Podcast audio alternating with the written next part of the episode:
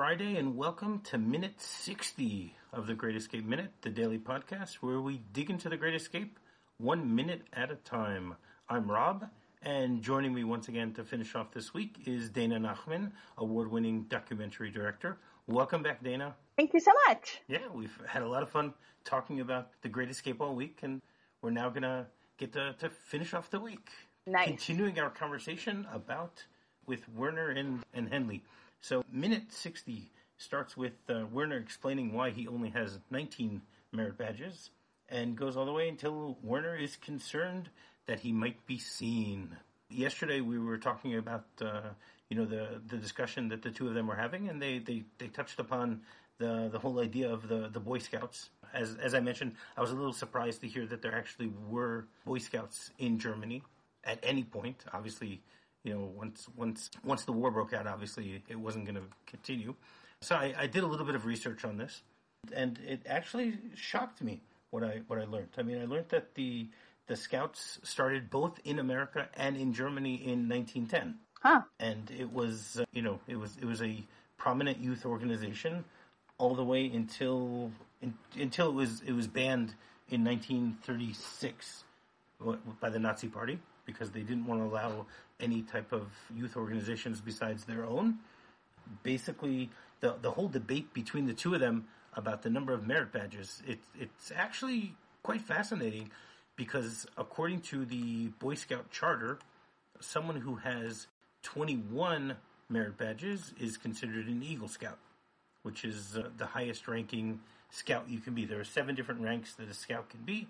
They can be a, a scout, a tenderfoot, second class, first class, star scout, life scout, and eagle scout, where they get all these different uh, merit badges along the way and stuff like that. The, the the choice of the screenwriter to to have the debate between 19 and 20 it, it goes to show. I mean, obviously they didn't have Wikipedia back then; so they can look it up themselves of, about how many merit badges one needs to become an Eagle Scout.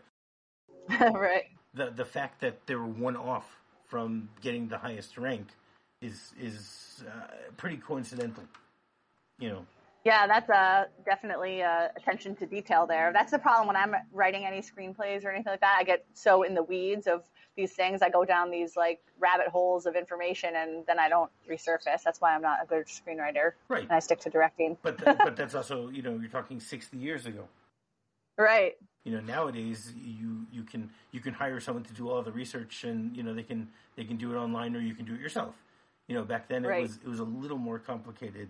To, Maybe the writer was a uh, was in the you know the organization. Yeah, yeah, right. But Probably. They, so th- I mean, the whole debate yesterday was between you know 19 and 20. They were trying to one up the other, you know, by saying that they, you know, yeah. by Werner saying I have 19, and he goes, oh well, I had 20, and he goes, oh, I was working on my 20th when the government abolished scouting, and then this minute begins the continuation of that that conversation where he basically starts off by saying, well, I was, you know, once they abolished the, the scouting, and I, they sent me to the Hitler Youth instead.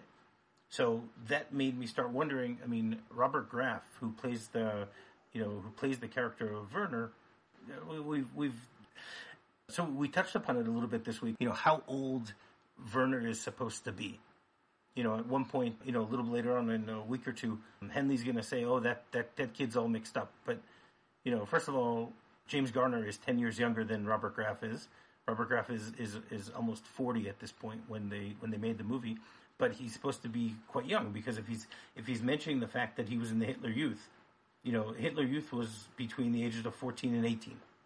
So Right. even by saying that in 1936 he was 18, so I guess the the maximum that he could be. I mean, this this movie takes place in 1944, so uh, let's say that he's you know 24, 25. I mean, he doesn't look that way. Obviously, he does look a little No. older than that. So it, it, it makes makes me question why they would try to why why they would you know give this part to someone who looks a lot older because he doesn't look like he's he's a little a young kid. No, he doesn't. He kind of has a youthful face though. But yeah, Yeah, it's uh but I mean, he's, could have, I'm not sure, found mid- young- He's not in his early to mid twenties. You can tell that. no. You can tell Yeah. that quite easily by that. At this point, basically, Henley decides to, to change the subject a little bit, and he and he starts talking about him. Okay, what are you, what are you going to do after the war's over? You know, it's it's interesting that he's that he's bringing up. You know, here you have two adversaries in a uh, POW camp, and one of them says to the other, "What are you going to do when this is all over?" Meaning that, Right. that they're thinking about the fact that all right, this is something that that that will end soon, and we're going to all make it out alive, and we're going to you know continue with our lives. And what are you going to do? You know, you are you going to become an army man? Are you going to stay in the army after the war or not? You know, Werner, Werner's response is, "Well, no, I'm I'm not a well man," which doesn't really say much. I mean, you know, apparently he must have some sort of medical condition. I mean, he says that his that he has problems with his teeth. You know, make I'm not I'm not a dentist or or have never even thought about what type of problems people have with their teeth. That would that would uh, say that someone in their twenties is not well. Yeah.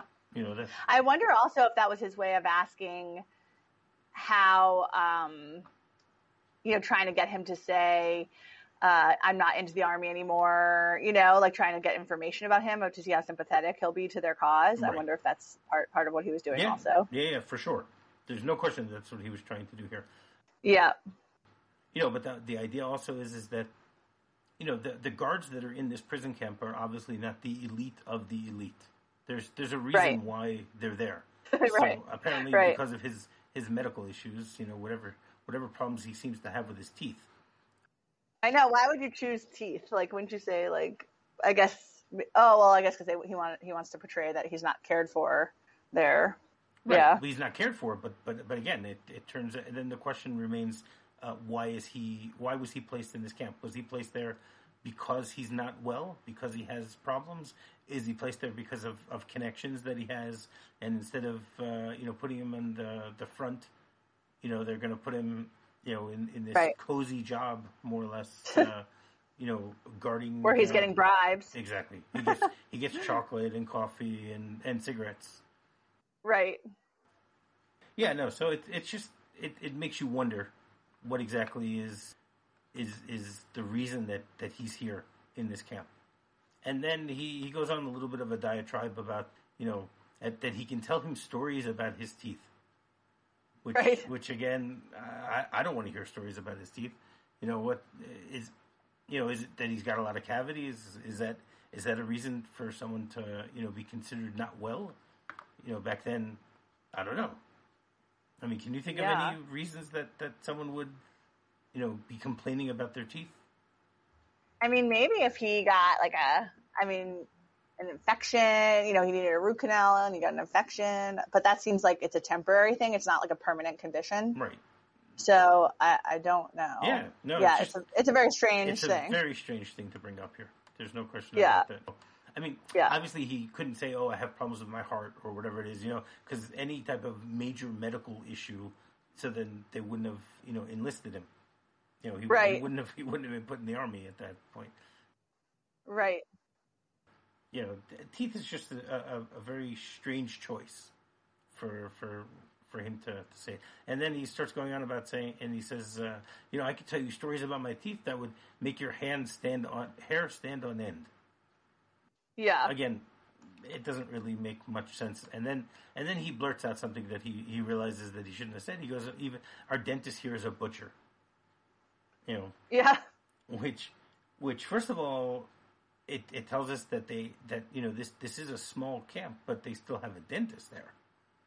You know we never we never Right. see any of the the medical personnel from the german side.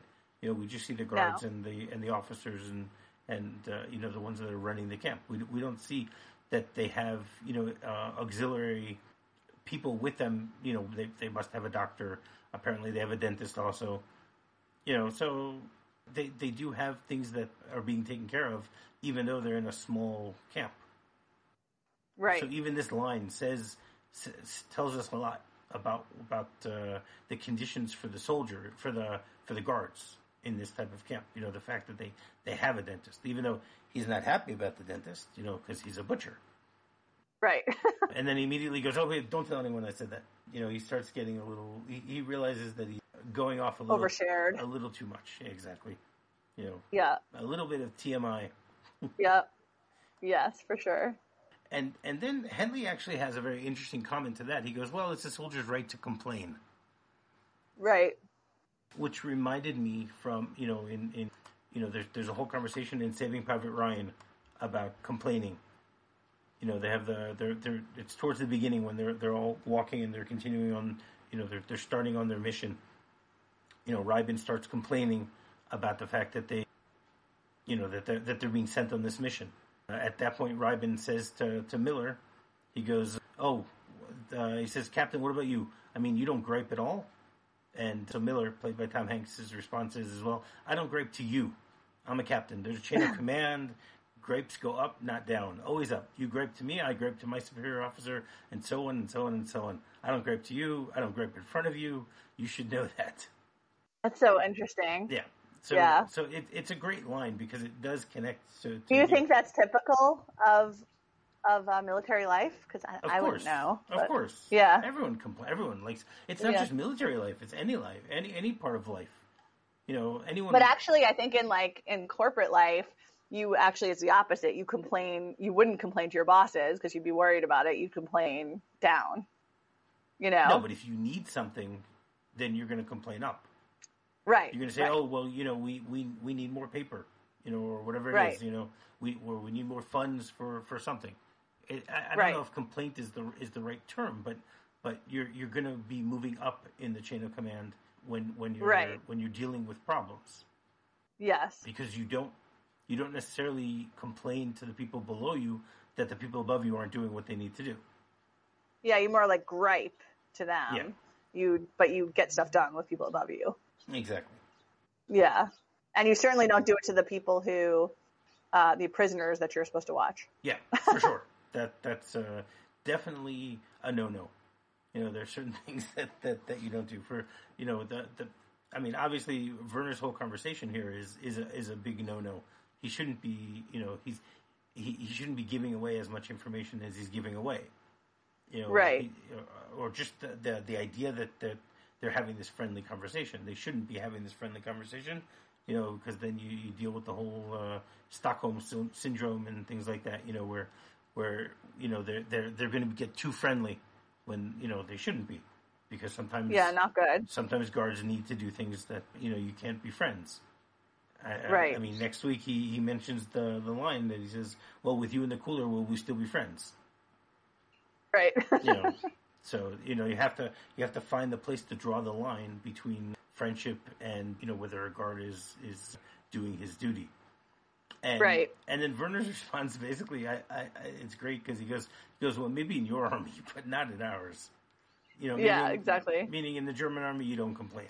You do what they're told. or you're sent off. Exactly. He goes one little criticism and to the Russian front. Not good. Yeah, not something that you want to do. And and I love the way that he you know, jerks with his with his uh, thumb, you know, in the direction Yeah. of all right, one little complaint, then you're gonna off to the Russian front. Yeah. No bueno. Exactly. And and Henley's response is is, is uh, he's feigning sympathy, but he's saying, "Is that so? Ooh, that's Yeah. terrible." Yeah, yeah, You yeah, know, yeah. I wouldn't want to be in your army that that's what they're doing. Yes. And They're so mean. Ours is much more benevolent. exactly, and and Werner actually acknowledges it, but he just uh, with with his with his head, you know, he he nods in agreement, but doesn't really, you know, he's he's he's he's being tight tight lipped here. He he Right. realizes that he said a little too much.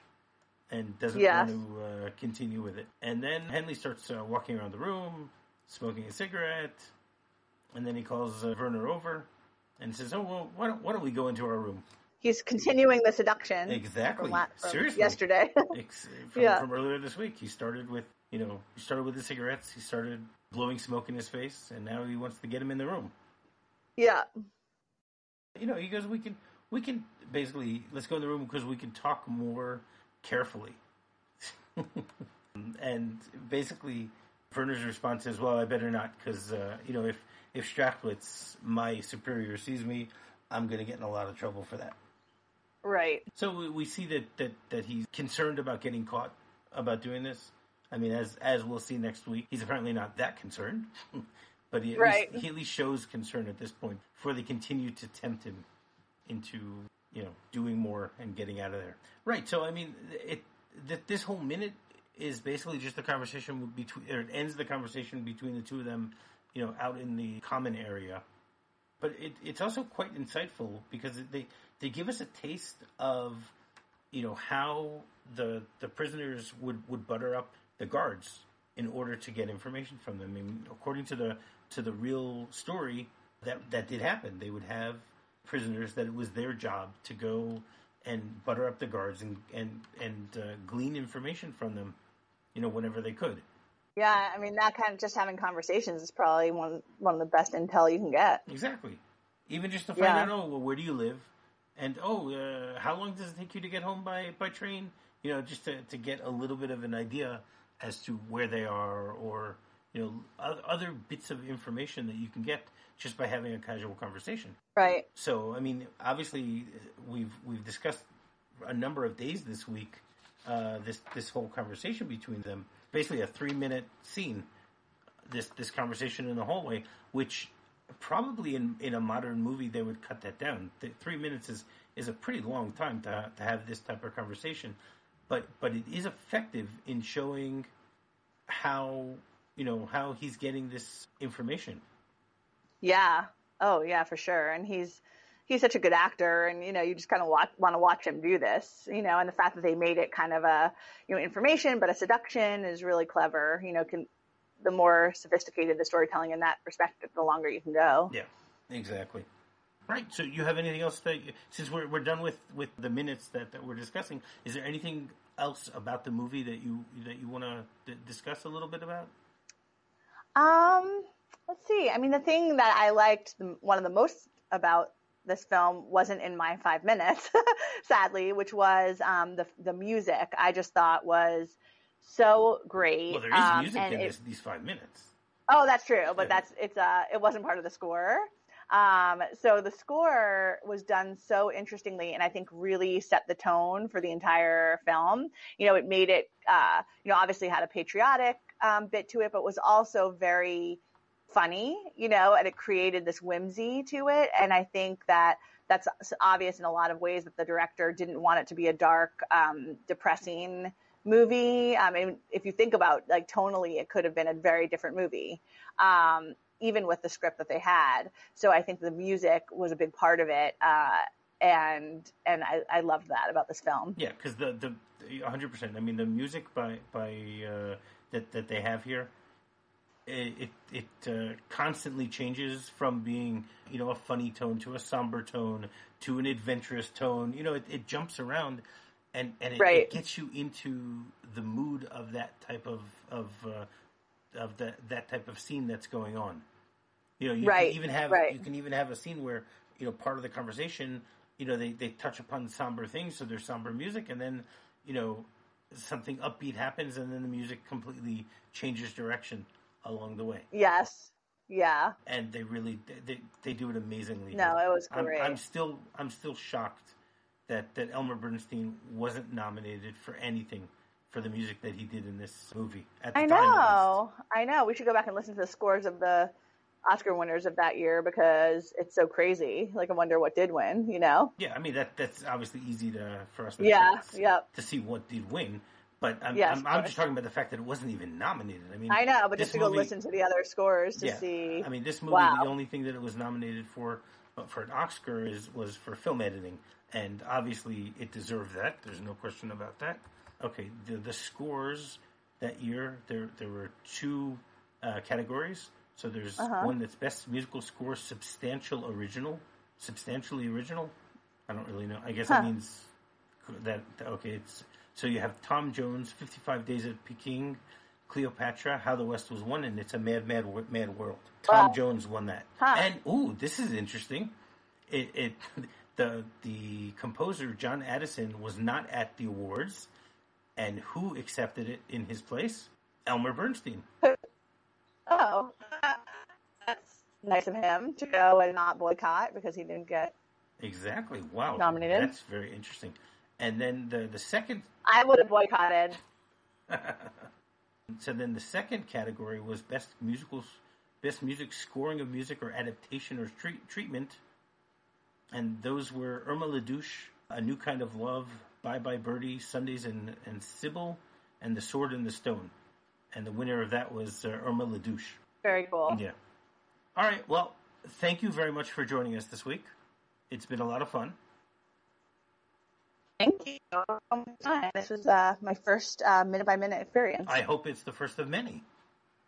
Yes, me too. Yeah, uh, I'll I'll put the word out. Or actually, people will hear this and they'll they'll know that, that they can uh, you know contact Dana Nachman and she'll she'll gladly join on the movies by minute to be able to to discuss any movie they want to talk about. That'll be fun. Yeah, exactly. Should you want to once again tell people how they can get in contact with you? Sure. Um, my email is, uh, or actually my website is Dana Nachman, N-A-C-H-M-A-N dot com, and you can contact me through there.